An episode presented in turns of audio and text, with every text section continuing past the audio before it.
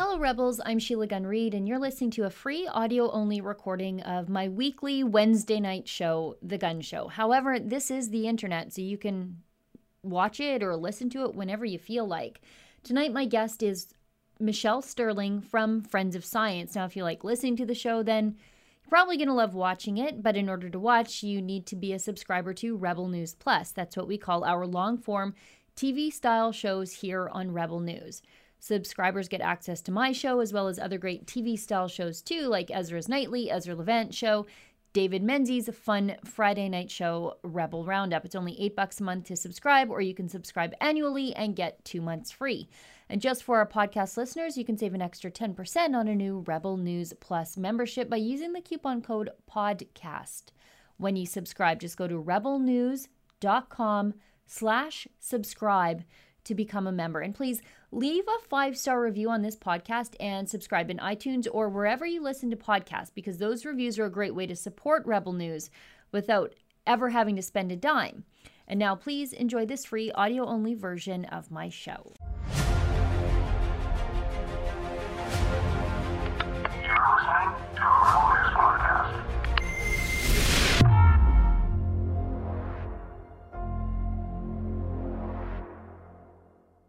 The Canadian Association of Journalists is mad at the Alberta government's efforts to uncover the foreign funded Green Network attacking Canadian oil and gas. And Friends of Science is digging down into the financial benefits the Green movement reaps by abusing the charity tax structure here in Canada. I'm Sheila Gunn Reid, and you're watching The Gun Show.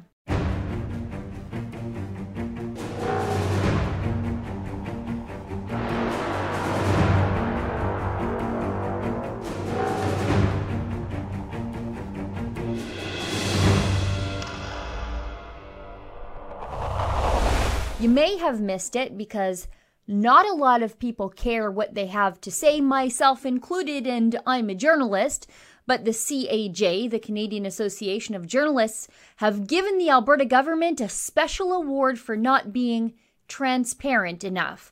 The left wing activists at the CAJ don't like how the Alberta government has structured the Canadian Energy Centre to keep the war room from being subject to freedom of information requests. Now, the so called war room is currently running down leads on the foreign funded green movement attacking Canadian oil and gas. And if I had to guess, the CAJ is angry that their friends in the Green movement can't get an advanced warning about whether or not there is an investigation into their activities. Now, I'm obviously pro access to information. It's almost my whole entire job.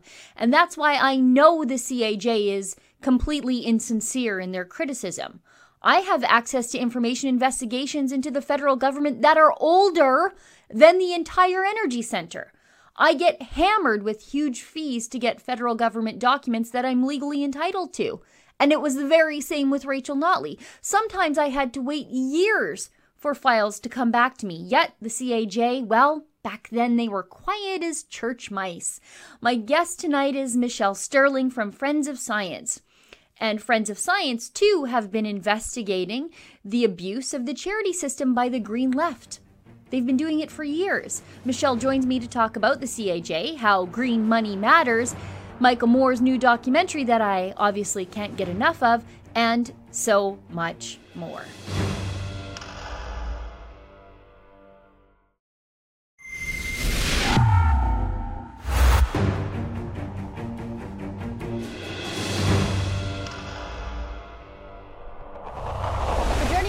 From her home in Calgary is my friend Michelle Sterling from Friends of Science.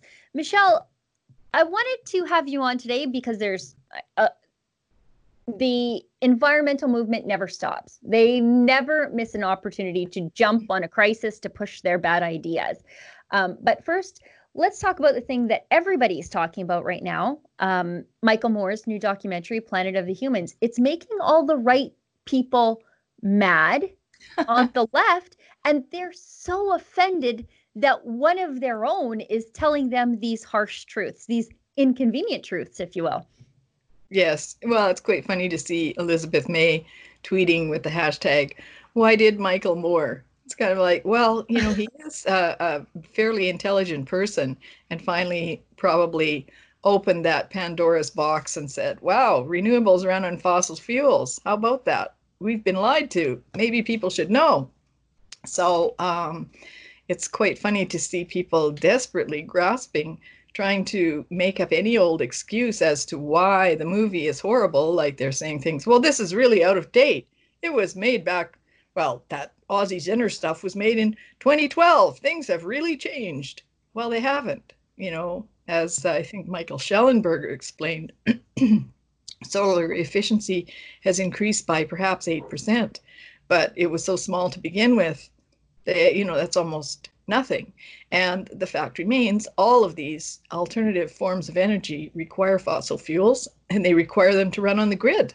So it's just really wasteful duplication to incorporate wind and solar in most cases on the grid. There are probably a few places like maybe California or a few spots in Africa or remote locations where it might be useful as off grid help. But honestly, the industrial farms, no, just a waste of taxpayer money. Yeah, it, it, it's funny to see the left who have for so long been Michael Moore fans now calling for his censorship. Like they're saying that this movie needs to be taken down because one time in his life he's saying something they disagree with and just shows how intolerant they are of one of their own for just I guess, leaving the reservation. yeah, I guess you could put it that way. Yeah, well, it's it's uh, sad to see that that's their first reaction too, rather than saying, "Well, let's have a discussion about this," or, you know, I have this example here of my solar farm that works perfectly well, or my fabulous wind farm, um, and argue the evidence. You know, that's the thing that we usually try to get people to do is okay, make an argument. You want to dispute something, but argue the evidence. Don't start calling people names and calling for them to be censored and denied uh, public access. Um, and and that is really sad to see that that's the first thing they jump to.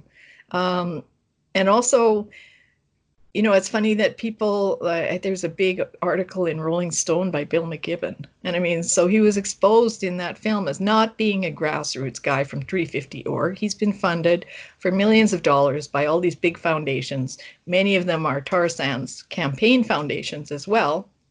And, uh, you know, so he he's not been a grassroots guy.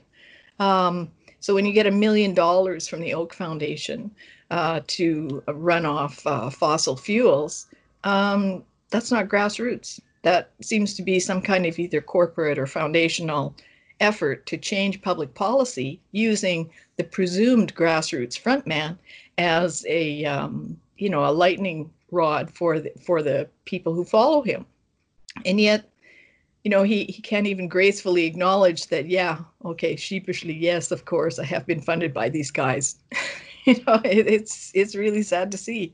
And sad to see the outrage against uh, Michael Moore. And and it, it, nice also in this movie that he Moore didn't feel the need to present his personality. You know, he's a very strong character, and he just let these two people, Jeff Gibbs and um, Ozzie Zehner, pretty much carry the whole movie with their, you know, open, questioning, rather naive and very humble approach to, wow, so these solar panels are running the stage show. No? You mean that, oh, it's plugged into the diesel generator. Okay. you know, those moments of enlightenment are just beautiful.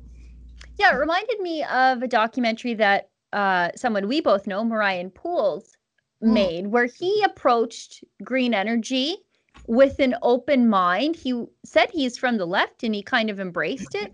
And then the more he researched with an open mind, the more he came to understand how he had been misled.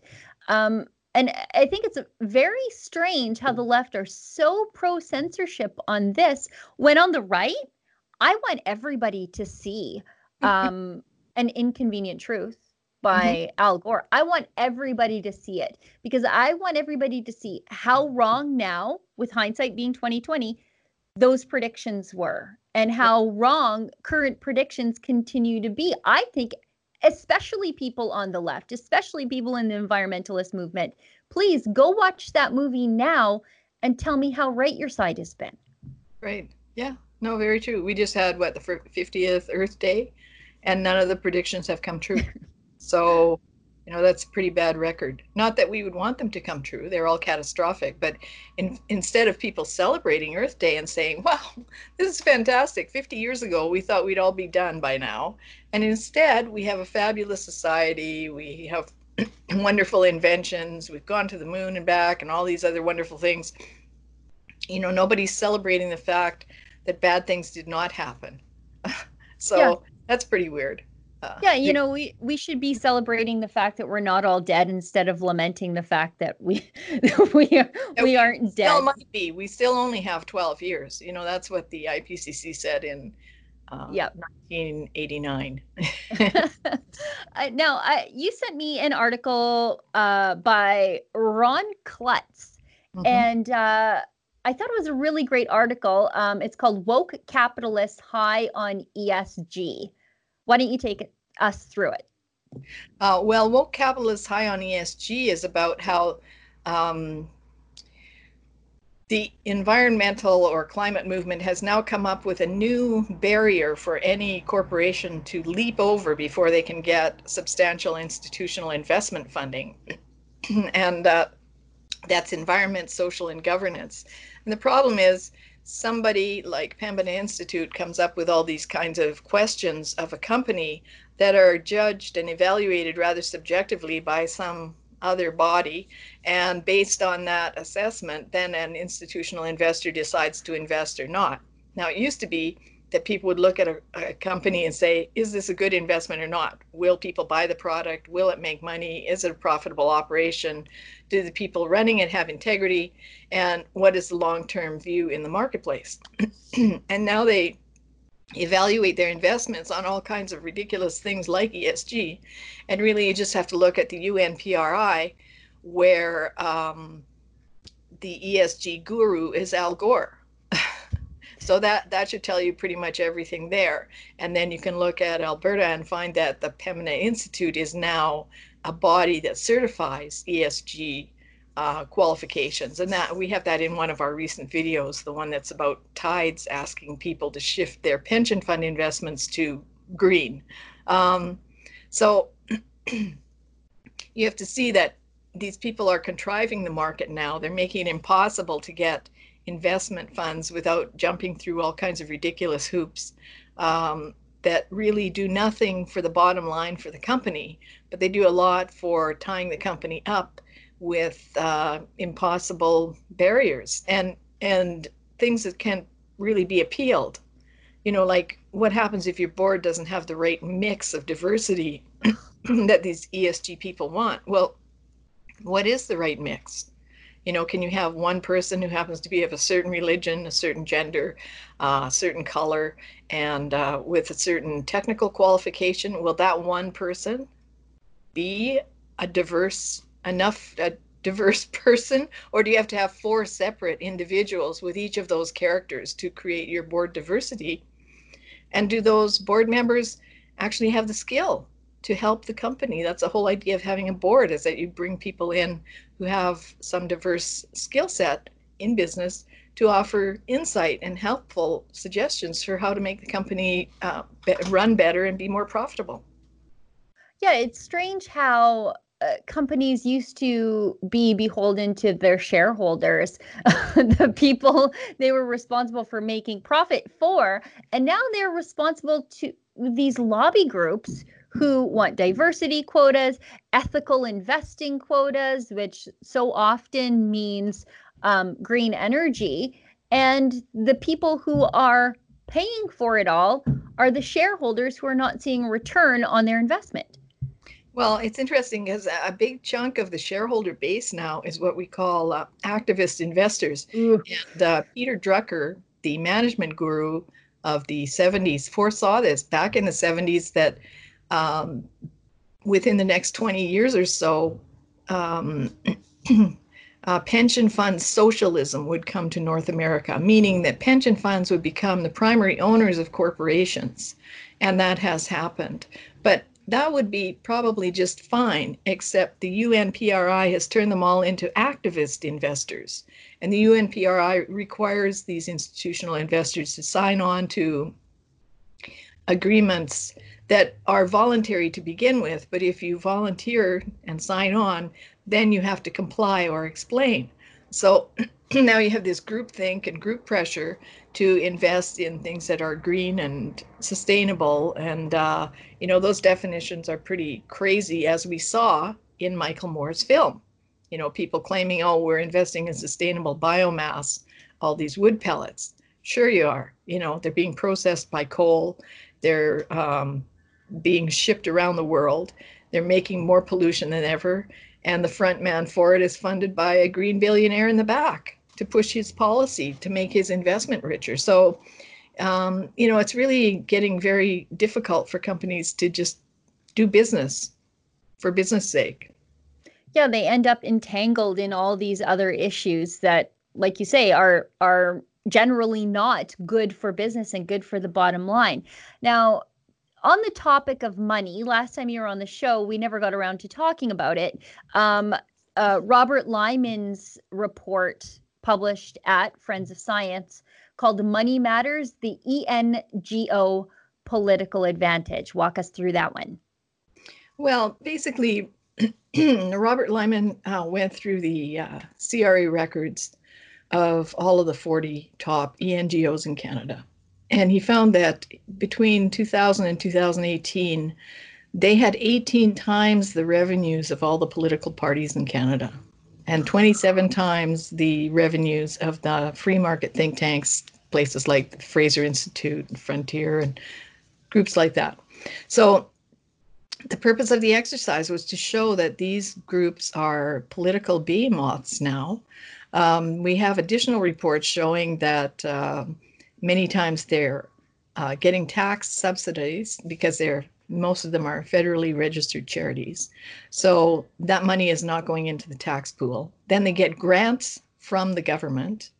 And then they often grant back to a political party some of the money that they have, which that money would, you know, actually came from taxpayers.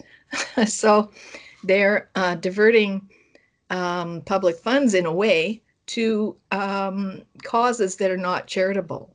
Um, and these are have very very serious complications for Canadian society because you know again if you look at these big ENGOs they also usually have extremely large social media networks so they're able to mobilize large groups of the population whether it be voting whether it be um, point and click email campaigns but the ordinary citizen doesn't have that and the taxpayers are actually funding these guys to do projects that are against all taxpayers' interests. And we've seen that with uh, another report that Robert did, Prosperity Forgone, where in two years, Canada has sloughed off $100 billion in investment.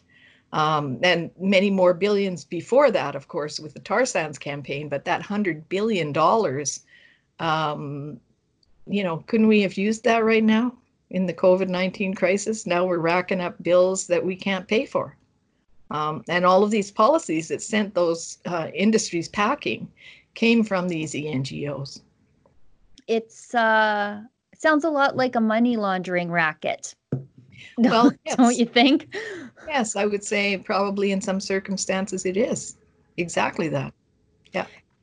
Um, now, you just brought up COVID 19. What a great segue. Um, I sent you an article um, earlier today. Uh, it's published by Reuters, like an actual newswire service. Uh-huh. Um, they've published a, an opinion piece by Tzeporah Berman, um, who was an employee of the NDP government for a while here in Alberta, and she her article makes the case for seizing upon the opportunity of the COVID 19 crisis and the catastrophe in the economy to use this moment in time to basically phase out oil and gas, phase out fossil fuels altogether, and direct bailout dollars to green energy and basically make that the future of the Canadian economy. Well, let's be blunt. Tzeporah Berman is an idiot. Everything everything that is made in this world is made with fossil fuels. If you want to make a wind turbine, you need um, thousands of tons of coal and natural gas and oil to make a, and install a wind turbine. To run a wind or solar farm, you need to have a natural gas plant backing it up 100% of the time. Um, and maybe not if you're in Norway or Sweden or France where you have nuclear or hydro, but certainly any other part of the world, definitely Canada, that's what you need. And, um, you know, Thomson Reuters is also a very uh, how shall we call it, climateer organization. They run climate change seminars for journalists in the summer, but it's not actually about learning about science, it's just learning about the propaganda of climate catastrophe. So Tzeporah Berman is somebody who should be taken to task by the media and by officials who should ask her to come and explain exactly how society would operate. Because as we saw again with Michael Moore's film, he shows that every form of alternative energy runs off fossil fuels and is made by lots of fossil fuels. Instead of listening to Tzeporah Berman, we should be listening to Professor Emeritus Václav Smil of the University of Winnipeg, who has done 40 books or more on energy. He's very clear about the fact that you cannot run a city on solar panels, even if they're all over your your house, because you just need, you know, nighttime to fall and you have no power. And um, you know, the power grid itself is very complex. People don't quite understand how it works. And like Elizabeth May is saying, oh, you know, in her uh, rebuttal to Michael Moore, oh, well, we can store the power that's made from the wind on the grid. Well, no, you can't. It's a live system. It's running all the time. If there's not enough room on the grid, you have to spill it into another province or territory, which is what happens in Ontario all the time. And Ontario taxpayers pay hundreds of millions of dollars every year for energy from wind that they're not using that they have to spill over the border and give away to people in the United States. So um, I think that Tzeporah Berman should really be called to task. And I wish that people like the Canadian Association of Journalists would call her out and ask her, explain to us how this is going to work and explain it in technical detail and give us a cost benefit analysis. We want this due diligence. We don't want any more of these lip flapping ENGOs bandwagoning green energy when it doesn't work, period.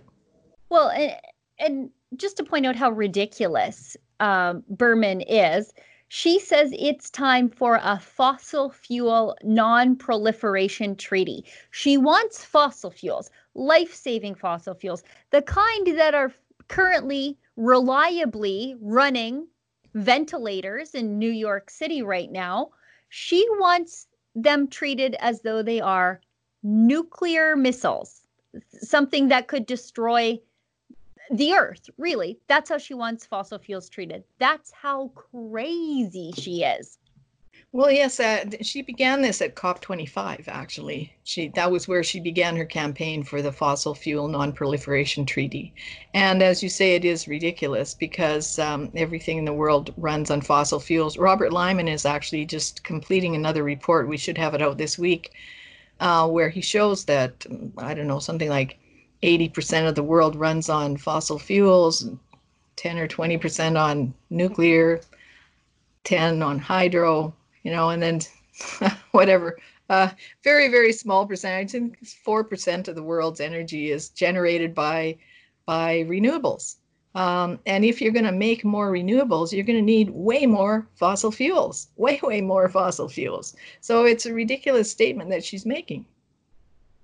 Now, you brought up the Canadian Association of Journalists, and I'm glad you did um, because they have just, I guess, on April 28th, um, nobody noticed because nobody cares what the Canadian Association of Journalists does. I know I don't. Every time I needed uh, an advocacy group behind me when I'm fighting for freedom, uh, these people are just, there's a cloud of dust where they were standing. Um, they've given the government of Alberta the 2019 recipient of the Code of Silence Award for Outstanding Achievement in Government Secrecy in the provincial category. That's weird because I didn't hear from these guys when Rachel Notley used an armed sheriff to kick me out of a press conference, but I'll continue.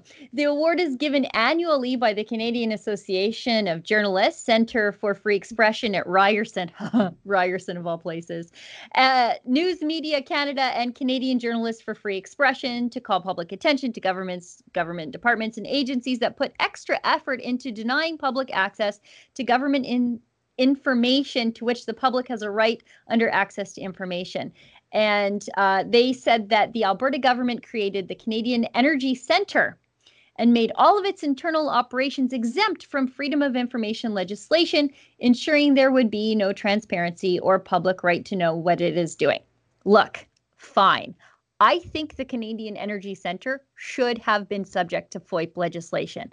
But it, is is this the worst thing that a government in Canada is doing to attack journalistic freedom or to create a cone of silence? Absolutely not. But these journalist organizations only punch left or sorry, only punch right. They never punch left. And they seem to always be attacking uh, anything to do with fossil fuels all the time, even these free expression organizations. It's very bizarre.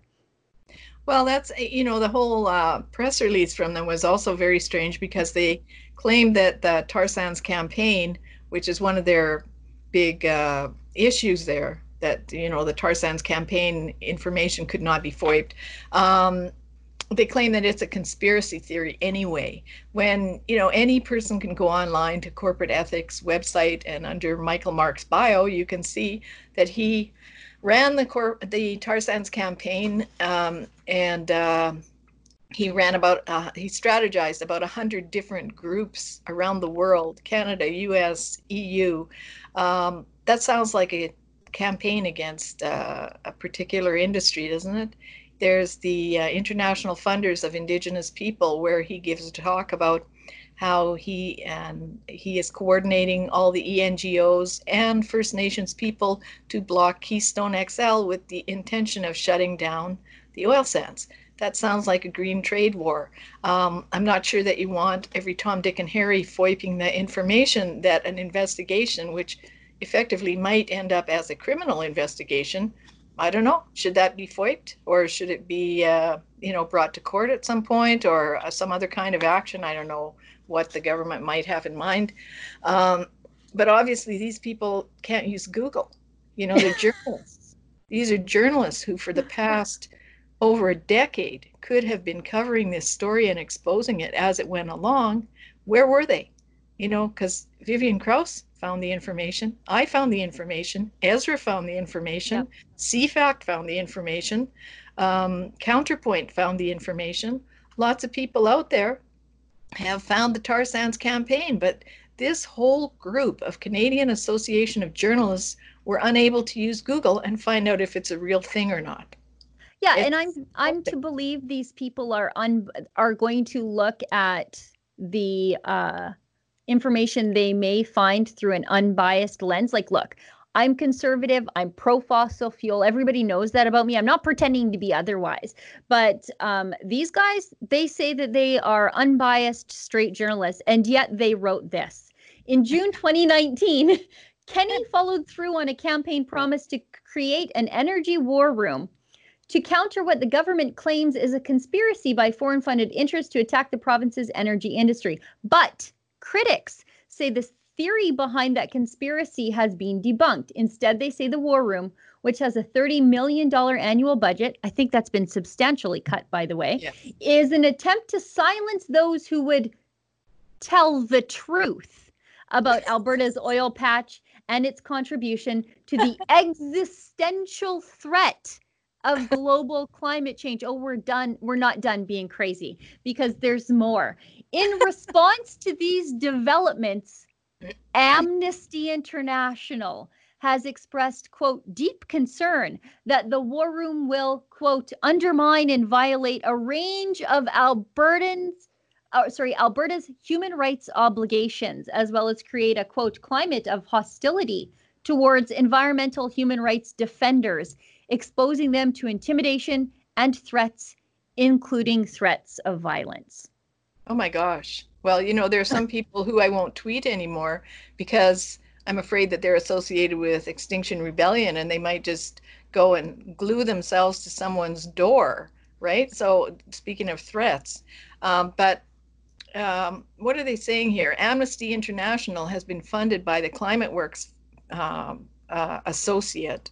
Climate Works is behind a very large global campaign called Design to Win, where they funded NGOs around the world to push for their policies of carbon pricing, renewables, and cap and trade. Um, and one of those partners, and a partner in the tar sands campaign, is the Oak Foundation, which gave Amnesty International something like $3.5 million. Um, the Oak Foundation gave Climate Works $75 million. Um, they gave 350 org uh, at least a million dollars. Um, they gave the Pembina Institute half a million dollars. They gave them actually more than that, but that's the one I can remember off the top of my head 442,000 something or other.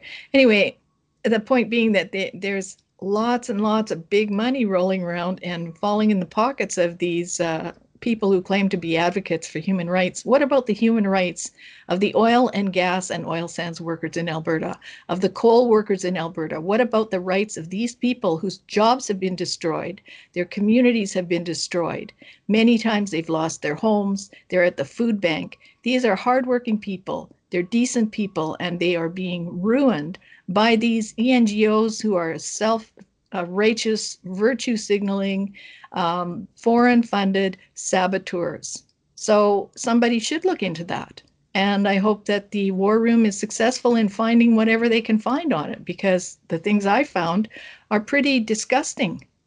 Um, you know, Greenpeace, and I think it was um, 2009, got a grant from the Oak Foundation, and the mandate of that grant was that they would turn members of parliament against the oil sands and drive investors out of the oil sands by 2012. And they pretty much succeeded by 2014. So, um, this is a very serious issue. This is the economy of the country of Canada and the economy of the province of Alberta and the lives of hundreds of thousands of people. So, what about those human rights, Amnesty? What about them? Well, and uh, we saw how Albertans deal with environmentalists hijacking our economy when those good old Alberta boys took down uh, a rail blockade west of Edmonton a couple of months ago. They did it uh, peacefully. They did it, uh, you know what? Quite frankly, a lot more good natured than I would have done it. They dealt with abuse. One of them was even assaulted. Uh, they were being called names. They were happy warriors. Uh, those are apparently the human rights violators who are creating a climate of hostility towards environmental human rights defenders here in Alberta. Those guys out west of Edmonton taking down a rail blockade with a smile on their faces. How dare Amnesty? Say those things about Albertans? Well, you know, they're living in another cloud um, and they get their money from rich foundations, and we have to work for it. So, uh, you know, I have to say I'm always in favor of rule of law, but it's pretty surprising that the police couldn't do anything about those blockades. And one has to wonder, you know, when you look at the international funders of Indigenous people, that report that I just mentioned, the conference that they had, when there's clearly a stated um, open campaign to tie um, environmental groups and activists and First Nations activists together for a specific purpose to de- destroy the economy, somebody should be looking into that in terms of uh, civil and criminal issues uh, where is that? You know, why why were the police not clearing the line? Why were Alberta boys doing that? Uh, I think the fact that the environmental movement is so scared of the Alberta government digging into them that they've elicited help um, from Amnesty International tells me there's something there there, if you know what I mean. And so I I uh, I hope the Alberta government keeps digging, and I hope everybody else does too, because a lot of work has been done by citizen journalists like yourself on this issue. Um, Michelle, um, I know that you have a scratchy throat and you've been talking for a half an hour. Um, I want to give people a chance to um, know where to find you and know how they can support the work that you do at Friends of Science to sort of digest these bigger issues into layman's terms. Speaking of scratchy throat, um, I do have COVID nineteen. Um, I just before we do that, I would like sure. to bring up fact. You know, a lot of people are unaware that the IMF. Yes, please. Sorry. Go ahead. The IMF, the International Monetary Fund, and Mark Carney, and uh, all these big banksters who years ago, um, and insurance companies, years ago, they had pandemic as number one on the list of potential risks in the world. Um, that was in 2008. By 2019, climate change had become the number one issue on the uh, list. Okay? So these people failed us. If you were in a job and you made that big of a miss, you would be kicked out on the street. You'd never get a job again. But no, all these people have suddenly been reincarnated as green activists. This is how we're going to recover from the pandemic that we forgot to keep on our list uh, we're going to use climate change as a green recovery tool. So, you know, unfortunately, these people have lots of money and power, and they're going to try and tie climate to every aspect of um, of recovery from COVID nineteen, which will in fact hinder recovery and will be as damaging as everything that we've seen so far, where wind and solar and carbon taxes send people into a spiral of uh, debt and poverty, heat or eat poverty, and in fact, I, the head of the IMF, I believe, uh, I can't remember her name, um, was saying that, you know, how will governments pay for this? And she said, well, you know, the good thing is there's a carbon tax. And if you have a carbon tax, then you can pay for recovery. So just as Bloomberg published a couple of years ago that perhaps carbon taxes could be between $20 to $27,000 a ton, you know, watch for that this is one reason why we must not have a carbon tax and certainly not a global carbon tax law. Oh, these people, they never miss an opportunity, do they? They see every crisis, every catastrophe as some kind of opportunity to shove their bad ideas down the throats of the public. Um, now, getting back to yes. how people support you, how oh, they find you. Uh, people can go online to uh, friendsofscience.org. Uh, that's our main website. There's a membership and donate button up in the corner. And if you join as a member, then you'll get our updates on um, Friends of Science Extracts, which is a roundup of news from around the world on the climate related scene, usually on policy, and also CliSci, which is a roundup of recent peer reviewed and academic publications on climate. Um, and all of our reports and our press releases as well. We have a blog. Uh, we also are on Facebook, we're on Twitter, and our YouTube channel where we have many popular videos, um, and um, also our Instagram page, which is kind of new, but it's there, and LinkedIn. So, you know, join in the conversation. We don't expect you to agree. We don't mind if you disagree. Let's talk. Yeah, I you know what I cannot recommend your YouTube channel enough um, for someone who wants um, eh, complicated subjects broken down into digestible parts and in a way that you can understand that would apply to your everyday life. Your YouTube channel does that beautifully, and you've got some videos that have gone pretty viral over there. So I think that's great. Uh, Michelle, thanks for coming on the show. Um, we'll talk again very, very soon. I can't wait for us all to get haircuts when this is all over.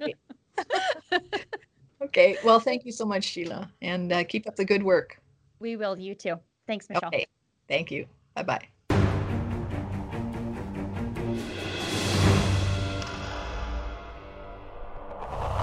Green movement is scared. The jig is up people are catching on to not only the scam that green energy is, but the scam of green charities abusing the tax credit they receive here in Canada to then turn around and attack Canadian industries.